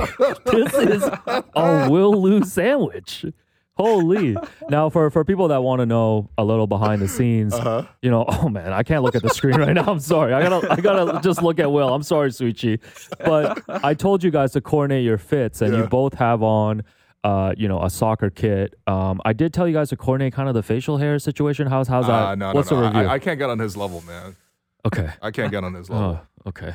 Um, anyways, I know you guys got to link up in Vegas. Uh, before we talk about Raptors Celtics and all that stuff tonight, Souchi, what was it like finally connecting with Will in person this summer? It was great. It was I did not expect it. I think I was just waiting for like the game to be over and the Celtics were gonna play. And then my beat partner, he pointed down over he was just like, Hey, is that is that your doppelganger? And I'm like, I think so. So we we went to go say Who what's said up. this? That Gary lot of fun. Washburn? Was it Gary No, Washburn? it wasn't, it no, wasn't. it was not Gary. It was not Um, Gary. It was my beat partner, Brian Robb. He's Oh yeah, Brian. guy. Yeah, Brian. Yeah. Yeah, That's yeah, awesome. yeah. That's Another awesome. friend of uh, Michael Pina. So yeah, it was really cool though. Um, it was funny though. Will was like, "We don't really look that alike," but Ah, I that's fine. agree. But Well, Yeah. I don't know for the for this for this segment right now. You know what I mean? The way you the, the, the way your hair is tied up is similar to mine. We both Yeah, got thick been rim black glasses on.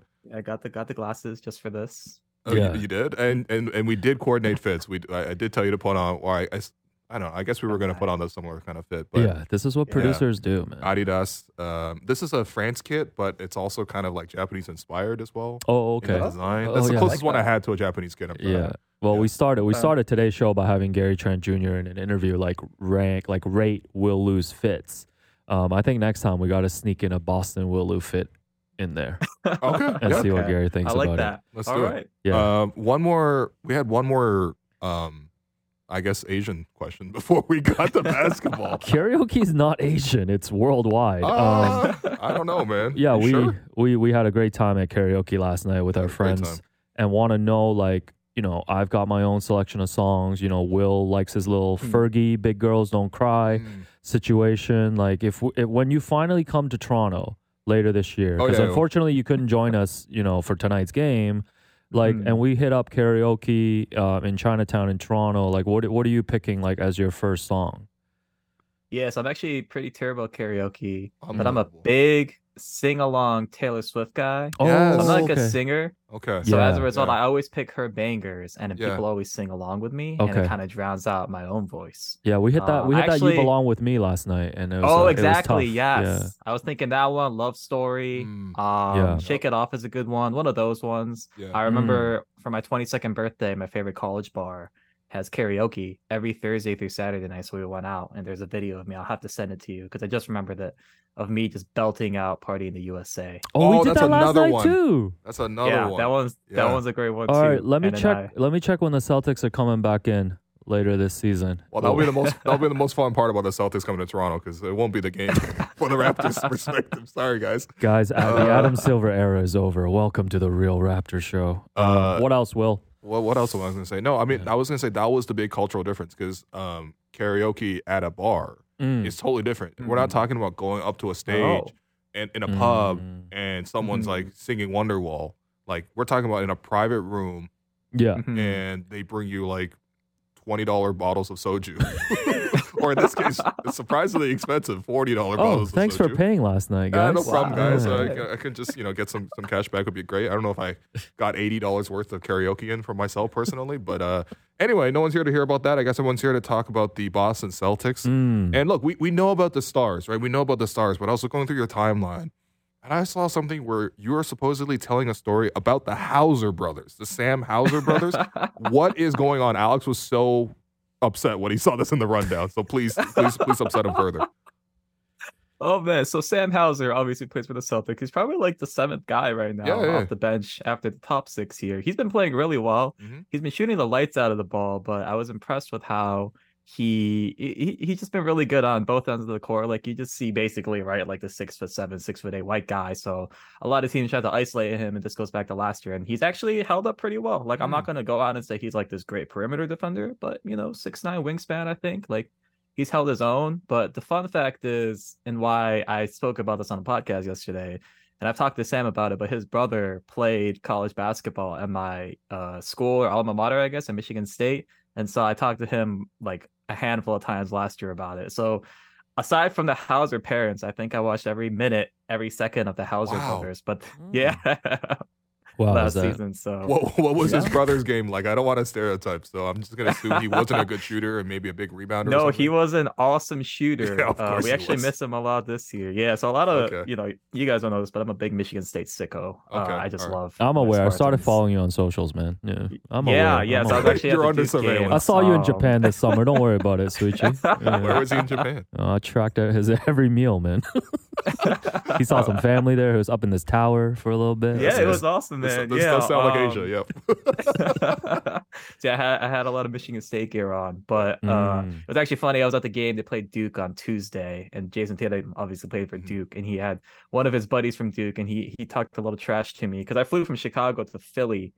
Uh, like early in the year, so I made it to shoot around. So Duke assistant coach started talking because I was wearing my little little Spartan head. He's like, "Hey man, how was the game last night?" And I was like, "Dude, I'm on like four hours of sleep. Like, please Mhm. leave me alone." Uh, so yeah, that's why I was talking about how Sam Hauser and Joey Hauser though, which is uh, Joey Joey Hauser, Joey. Hauser, yes. way. Was that on the NBC Oh, primetime lineup in the Yo, he 90s, man? instantly, Just- I, I know he would instantly be the best shooter on the Raptors. Joey Hauser. Joey Hauser. I think he's a free agent, so uh, I think Oh, he yeah? is available to be picked up. He was on a two-way deal with the Jazz, and I think he got waived. Oh, so- for real? Oh, wow. Okay. I You- think so. He shot like forty-eight percent from three last year. College lines are a little bit different. You know way uh, too much about yeah. Joey Hauser, bro. this- this- Hey man. I like I said, I'm a huge Michigan State sicko. It's hilarious that we're talking about this right now, though. Uh, This is this is the number one thing people want to know about the Boston Celtics. Uh, what else do people want to know about the Boston Celtics? Uh, Joe Mazzulla leveling up. It seems like you know Joe Mazzulla is public enemy number one here in Toronto. We have Dennis Schroeder on the show every week, and we, we asked Dennis about it. You know, yeah, that's what the whole show is now. It's just one giant flex. But like, Dennis is on the show. We asked him about it. He said it was disrespectful that he challenged the call up Mhm. 27. I'm sure in Boston people were, were loving that. Um, that I think he came to the defense of Luke Kornet or something. I don't know. Uh, Yeah. But it seems like, at least in Boston's perspective, like Joe Mazzulla is leveling up. So, what does leveling up look like for Joe Mazzulla tangibly?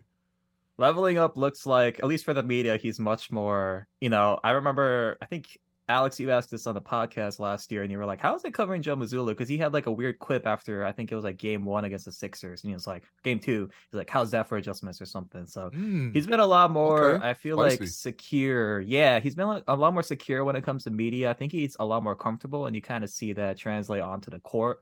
Like last year, I thought the defense was generally pretty vanilla. Like they were still pretty pretty good, but this year they're kind of mixing in some stuff, a little bit more press.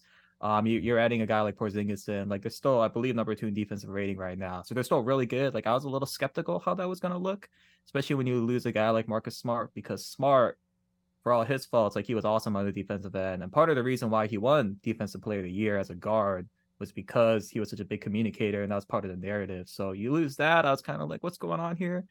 But you add a guy like Jrue Holiday in, you got Porzingis playing really well as a rim defender, and all of a sudden you look awesome. And I think Joe should get a lot of credit. Like you can tell he's ten times more comfortable this year going in, you know, with it being his second year, but also he got like a full summer to like actually know what the expectations for the season were. Like right? Like a week before training camp, like he was a low level second, you know, second row assistant coach, and all of a sudden he's coaching one of the best teams in basketball. So in terms of leveling up, like I just think you see a much more secure person, and that that's translated really everywhere.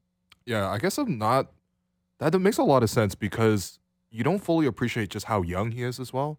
Like there was Hmm. um, um, What is this, Joe Mazzulla propaganda? no, there was just that that when he when he made that sh- that timeout and the Raptors went over to him and then he like chatted with Mm. Thad Young and Garrett Temple and I'm like, Thad Young's nine days older than Joe Mazzulla, and then Garrett Yeah. Temple's like two years older than Joe. Maz- like the Raptors have two guys on our, the team that are older than the opposing coach. Now I feel You're like saying we got two two Jo- Joe Mazzullas on our bench. I'm just saying, you know, like they're right there. But uh, yeah, I, I guess he is leveling up, which which is which is good. I mean, look, listen, adding a lot of talent as well is is going to be huge. Uh, but in terms of a guy who's been around for a long time, and I know he's he's a, probably a local cult hero at this point, especially when he plays the Philadelphia 76ers, is Al Horford. Um, why is he so successful against Joel Embiid? Like, is, is he just taking over like Mm. Marcus All's, uh, you know, responsibility as the caretaker, let's just say, so to speak, uh, for for Joel, for young Joel? Yeah, so uh, funny that you bring up Al. So obviously Al had an awesome game against the Sixers. Talked a lot of trash to Embiid. He is also two years older than Joe, so it's just it's just fascinating thing, Yo. right? No, It's but just- Souchi, like- we, we right. saw we saw in the playoffs last year there were times when Mhm, right. Al Horford was leading the huddles. Yeah. Like legit, right? So yeah. Yeah. So yeah, man, Joe Mazzulla's getting outranked everywhere. Yo, that's wild. The funny thing is also Joe Mazzulla played against Jimmy Butler like multiple times in college. oh yeah, in his baggy Mhm. shorts. Yeah. Anyway. Yeah, no, I mean he's only 35 years old. Like Al has two years on him. It's not like that's pretty significant, right? And it's just kind of a weird dynamic there. But yeah, I, I I don't know what it is about Al and playing the Sixers. Like every time he's in Philadelphia, he gets Mm. booed like relentlessly. Right. Like they do the oh Jayson Tatum sucks during the st- starting lineup or whatever. Okay. Um, but for Al Horford, like there's like vitriol. Oh, and There's a little bit of like social media aspect to that. I know. Um, His sisters. I know really active. Sixers. Yeah, I know his uh, Sixers fans hate his sister. She talks a lot of trash. Too, Oh, so, this like, is don't this is. Anna This Anna like one of those Horford, right? Anna Yeah, Horford. yeah, yeah, yeah, yeah. So I think Sixers that's fans part of it, and Al I've Horford's seen part of sister. it. Do you know who they should? You know who Sixers fans should be mad at? Elton Brand. Um, Oh. because like like you know Elton Brand was responsible for a lot of these moves, right? Like Yeah, yeah. like I know Al wasn't happy in in Philadelphia, but like you know Mhm. like Elton Brand should be the one that they should be booing. But Doesn't that want to make you step on Step Elton on Brand's- Elton Brand's neck? Yeah. no, and Anyway. it's just the thing with Al is like nobody quite knew how much he had left in the tank when he came back to Boston because Right. he took Mhm. it's ended that year off with the Thunder. Like signed with Philly, had that kind of just Oh, like yeah. a mid year, and he was with the He Thunder. took a and he sabbatical, basically- Yeah, like he and then like that was part of like the huge narrative when they made the finals, like because he was playing awesome. He was Yeah. what 35 at that time, and everyone was like, he basically got like a year and a half off between the pandemic and Yeah. this weird COVID season that he took off. So I was a little skeptical about him, not like skeptical to see how much he had left in the tank, just because he is 37, like it's his 17th year in the league. But like, there's something about Embiid that gets him going. I don't know, like Embiid is pretty honest, I think, when he talks about the Celtics. Like he's like I, I forgot what year it was, but he remember when he was basically like, "Yeah, this isn't a rivalry. Like the Celtics always beat us." Like I think there's a little bit of like a mental Mm. block for him, and I'm sure Al like really exacerbates that just being a former teammate. And there's uh, for some reason every time Al hits a three and like one of the corners of the gym, like a Sixers fan always talks to him. Like he was talking trash last game on Wednesday, and I, I- that happened last season too. So just something about Philly and Al Horford and that whole dynamic is just fascinating. Yeah. It's Yeah. great. It's great to see. Yeah, and I mean, Celtics are like what nine and two right now, and you know, Mhm. I think we've talked on our show too about you know the big moves that they made. Obviously, bringing Kristaps and then the Jrue Holiday trade closer to the start of training camp. Like aside from that, like we know what the Celtics team is. They've obviously been in championship contention. Like, what's like the big storyline now? Because like we kind of know like Jayson Tatum is who he is. I know Mhm. Jaylen Brown signed the new contract. Like as you guys, like I know everybody's probably already like waiting to see what the playoffs are going to look like. The regular season isn't going to mean like that much to them. Like, what are the Mhm. main storylines right now for the Celtics team? Yeah, they're just really incorporating the pieces into each other. And I think that's kind of the scary part about the Celtics because I don't think they've really hit their ceiling in some sense. Like, because last year the Celtics also got off to a really hard start, hot start, and it was 21 and 5. They had just blown, like, they were up like 50 in Phoenix. Mm. And it was, it was just the vibes were amazing, but it came with this caveat of this unsustainable three point shooting. And once, right, like people were hitting like half their threes. It was guys like Malcolm Brogdon, Derrick White, good shooters, but like you just can't expect that over the whole season. And all of a sudden, like they it, it- pretty much immediately after 21 and 5, I remember I was at the Warriors game NSF finals rematch. They lose that. They kind of get into a little bit of a slump. And they kind of peaked then at that 21 and 5 start. Whereas this year, like they're nine and two, things are good, but you can still tell there's incorporating pieces. Like Jrue, he kind of took over in some sense in that Philly game in, in terms of taking shots and leading the bench unit, but like he hasn't really had any marquee moments. Like Kristaps Porzingis, like he's still kind of incorporating himself into the game. Like there, there was one game where he only shot four times, and it was just Mm. one of those things where like the Celtics don't need him to shoot that much because they have Jayson Tatum, a Jaylen Brown, Derrick White, Jrue Holiday, etc. So I think that's a little bit of where I'm at in terms of like they still have to incorporate pieces. They still have to get better in terms of like how they play together. But like the fact that they look this good 11 games in is is a little bit like, oh, okay, like I think Celtics fans should be happy about that just because like you've seen when you make these big trades, like you've seen like with the Bucks, sometimes it does take a little bit of time. Like the big three Miami LeBron era. Um, there are plenty of super teams, plenty of talented teams that have started slow, but this Celtics team just kind of taking care of business in a, in a sense like it's kind of boring in some ways to cover just because like the Philly game was fun, but there's been a lot of blowouts mixed in when you're just kind of like, okay, well, the better team won today, and that's kind of all that happened in some ways. Do you know how you sound? I sound horrible, I know. know I'm not from sound? Boston. You sound, I, I'm you not sound from Boston, entitled. so I know Oh exactly my how I God. sound. you sound but- entitled, my brother. What I wouldn't give to do 82 slander pods a year because the Raptors are winning by 30 every game. And I'm Have like, you- how boring it is. Damn it. Souchi man, but but aside from brother. you know the Raptors playing the Celtics last week, like have you watched the Mhm. Raptors this season, brother? It's uh this not offense. too much. this admittedly. offense has been Yeah. Yo, when, when it's we been said tough Joey. Hauser would be the best three point shooter on the Raptors, like I'm telling you, if he was in the lineup tonight, he would be the best three point shooter. He might Raptors. start. Yeah. Like, Oh, man, yeah. start. I have been very yeah. When I watched them last week against the Celtics, I was a little. They started at least somewhat strong, Yeah, it's- it's fine. but yeah, it was fine. Celtics were on a back to back, so I was kind of. But yeah, the spacing and the three point shooting it was was very much wa- was not great as you guys would say. the Raptors play basketball like the three point shooting line was never invented uh, or introduced to It's the NBA. it's what it's what Canadian James Naismith envisioned. yeah, we're actually playing the Yeah. purest. Who, honestly, if they put peach baskets up, I think we'd actually be, uh, well, in the playoff picture more so. But um, a last question, I guess, before you go, uh, Mhm. I'm almost curious. Dennis spent a really Dennis Schroeder spent a really short time in Boston. Mhm. What was the Mhm. what was the deal like there? What was the vibe? How was the reception? You know, of that. Yeah, uh it was interesting. I think Celtics fans didn't love Dennis in some ways because he obviously he's he has the ball in his hand a lot and it was just like a fit issue. I think he like he brings I think he's a good basketball player. Like he puts so much pressure on the rim just because he's such a good driver, but it's just like the fit was weird because this was Ime's lone season in Boston and if you guys will remember like the Celtics were kind of a like the Celtics are not having a good time. They're 18 Yeah, and 21 to start the year. They had their second half turnaround, but like the vibes just seemed off. Like the fit wasn't great, and like I don't want to blame Dennis, but like just like playing with a like a non-shooter like Marcus Smart, it just didn't give them much space to operate. So I think like, and he had big games and everything, so it was just very much so like I think people understood like Dennis was also like a middle exception signing, so like the stakes were pretty low. So it was just kind of like, oh well, this was fun. They ended up trading him to Houston for Daniel Theis, who's a fan favorite. So like, I think it's just kind of like, like whatever in some ways. I think that yeah, there it wasn't like any strong emotions aside from like a few big games, honestly. Okay, all right, Yeah. good to know. Maybe I'll ask maybe I'll ask Dennis a little bit more about what happened. Yeah, I mean, we have him on every single week. I don't know if you knew that, Souchi. What yeah, we have. Adam Silver on. You know, like this have- is just I what we do seen now. Yeah, sorry. Yeah, yeah, it's all good. yeah. But we have you on. We'll as well. always, yo, we'll always make room for you, that. my brother. the the No, three I'm I'm grateful. the shot of the three of us right now, the three shot of us right now. I know there's somebody at like a sports bar somewhere, somebody at a gym somewhere that's Someone looking at, at this. someone at Hong Shing right now is like, "What? What's going on?" Someone's very confused somewhere who's watching this on mute. this is That's the all I'm Shanghai 360 I've been telling you about, my brother. oh, brother. No, this is great. I love this. I'm posting this on my social. Be like, look at these three Asian guys just This, talking basketball. this is the great. representation, man. This is the Willow Yeah, I sandwich. love this. Um, oh, no, but Souchi, I appreciate you. Like, Yeah. definitely text me when you know if you're traveling here Yo, during for the real, season. let Yeah, yeah, we'll do. Let's get those plans locked in. And Oh, start yeah, thinking about your karaoke roster right now. All right, I need five songs. Okay. I need five. I will. Mhm. Okay. All right. They're, they're all gonna be bangers, sing alongs. You don't want to hear me sing, but Got you. You don't, you you, join in. you don't want to hear me sing, man. All right, we'll talk to you soon, Souchi. appreciate you, man. Yeah, appreciate you guys. All right, that was Souchi Terada. Whoa. Uh, MassLive. a new person spawned up in the studio.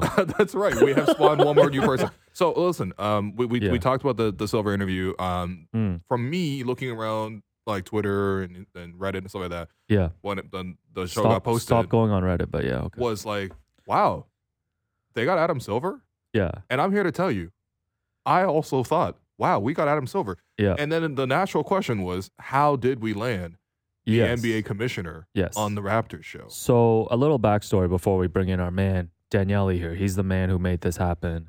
Is um, you know, this week I was telling some media people like, you know, at, at the Raptors games being like, hey man, like we're gonna have Adam Silver on the show on Thursday. And I was in the media room on Wednesday and I was like, I was like, just to be clear though, guys, like I didn't do this. Mm. And Eric Koreen was like, Don't worry, nobody in here thinks you did it. and I was like, oh, that's uh, I know where my standing is in Toronto media. But like Daniele had messaged me on Sunday, and I know you can speak a little bit about this. I know you've been working with the league office to to make this happen. So yeah, let let us know, man. Let us know the version. Like what's what happened. Well, first and foremost, pleasure to be here. Thank you for having me. I didn't, this is No, thank unique you. circumstance. No, my pleasure. Yeah. Unique circumstances for this to be my first appearance on this show. Ah, it's all Mm. good. I really thought maybe maybe on the off chance there'd be an opportunity to talk basketball, but Oh, this yeah. is pretty cool. you No, gotta, no, you no, gotta no, wait buddy. a bit for that, Daniele. Okay, Come you on, you gotta know your Wow. role, come on. You getting a little gassed up right now. Well, Wow. You, you uh, look all at right, silver, fair that's enough. what happens, huh? Fair enough. Understood. Um, you're in an Asian. you're in that's a, a, you're in hey, a, that's a good visual. you're in that's a, a, good visual. You're in a bomby right now, I like my brother. that. No, no. hey, I know what that is, Alex. I'm aware. I'm I'm cultured enough to understand Yeah. what that is. Three three minutes, Daniele. Um, no, no, no. Either way, again, I appreciate you guys having me on. Mhm. Um, Of course, man. It was a cool process uh, Yeah. to work through it with them, Mhm. with the NBA. Shout out to the league office and and and Adam Silver's staff for being Yeah. so gracious with it, being very professional in how they went about it. Um, but yeah, we've been trying to do this since the beginning of the season, going Yeah. through it, and uh, they were clearly interested. Obviously, with the in-season tournament starting as well, and today being the first game here in Toronto, um, there was a ton of interest on their end to try and do something to help promote that in particular, and obviously what we are doing here with the Raptors show. So, uh, shout out to them, and it was a lot of fun going through that process. And yesterday, obviously, you guys nailed the interview. Did a great job. It was Thank cool you. seeing them on the screen. It was awesome. It was cool. Yeah, no, and, and listen, like we always, I know at the end of the shows, like Will's always giving shout out to everybody. And to be honest, like we probably don't shout out everybody, um, including yourself, Daniele. Like aside from the Adam Silver interview, like you help us with so much behind the scenes. And this is one of the things like I'm totally stealing from Darko Rajakovic. You know, there's the chain right in front of you there. We just want you to put that on. Oh, Oh, oh, gonna- oh, okay. okay. I'm gonna do a All right. speech, man. You know, guys, winning is fun, man. Isn't winning fun? You get Adam Silver, you get Louis Zatzman. You know, we're we're booking James Herbert.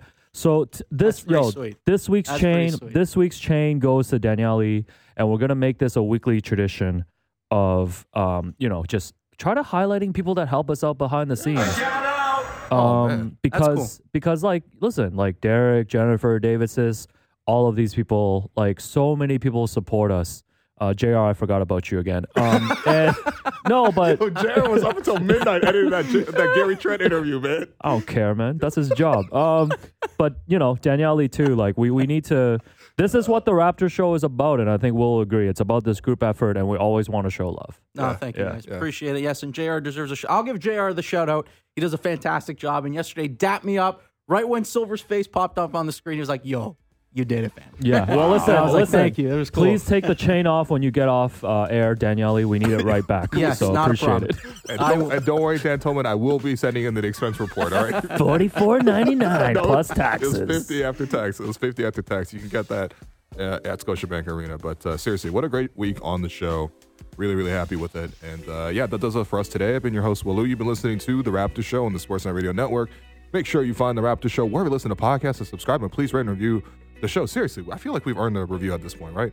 Um, thanks once again to Gary Trent Jr. Thanks to Michael Grange, Tim MacMahon, Souchi Terada, producer and co-host Alex Wong, Blake Murphy, board producer Derek Bandale, Jennifer Rolnick, David Sis, JR Manataf for helping behind the scenes. We'll talk to you next week.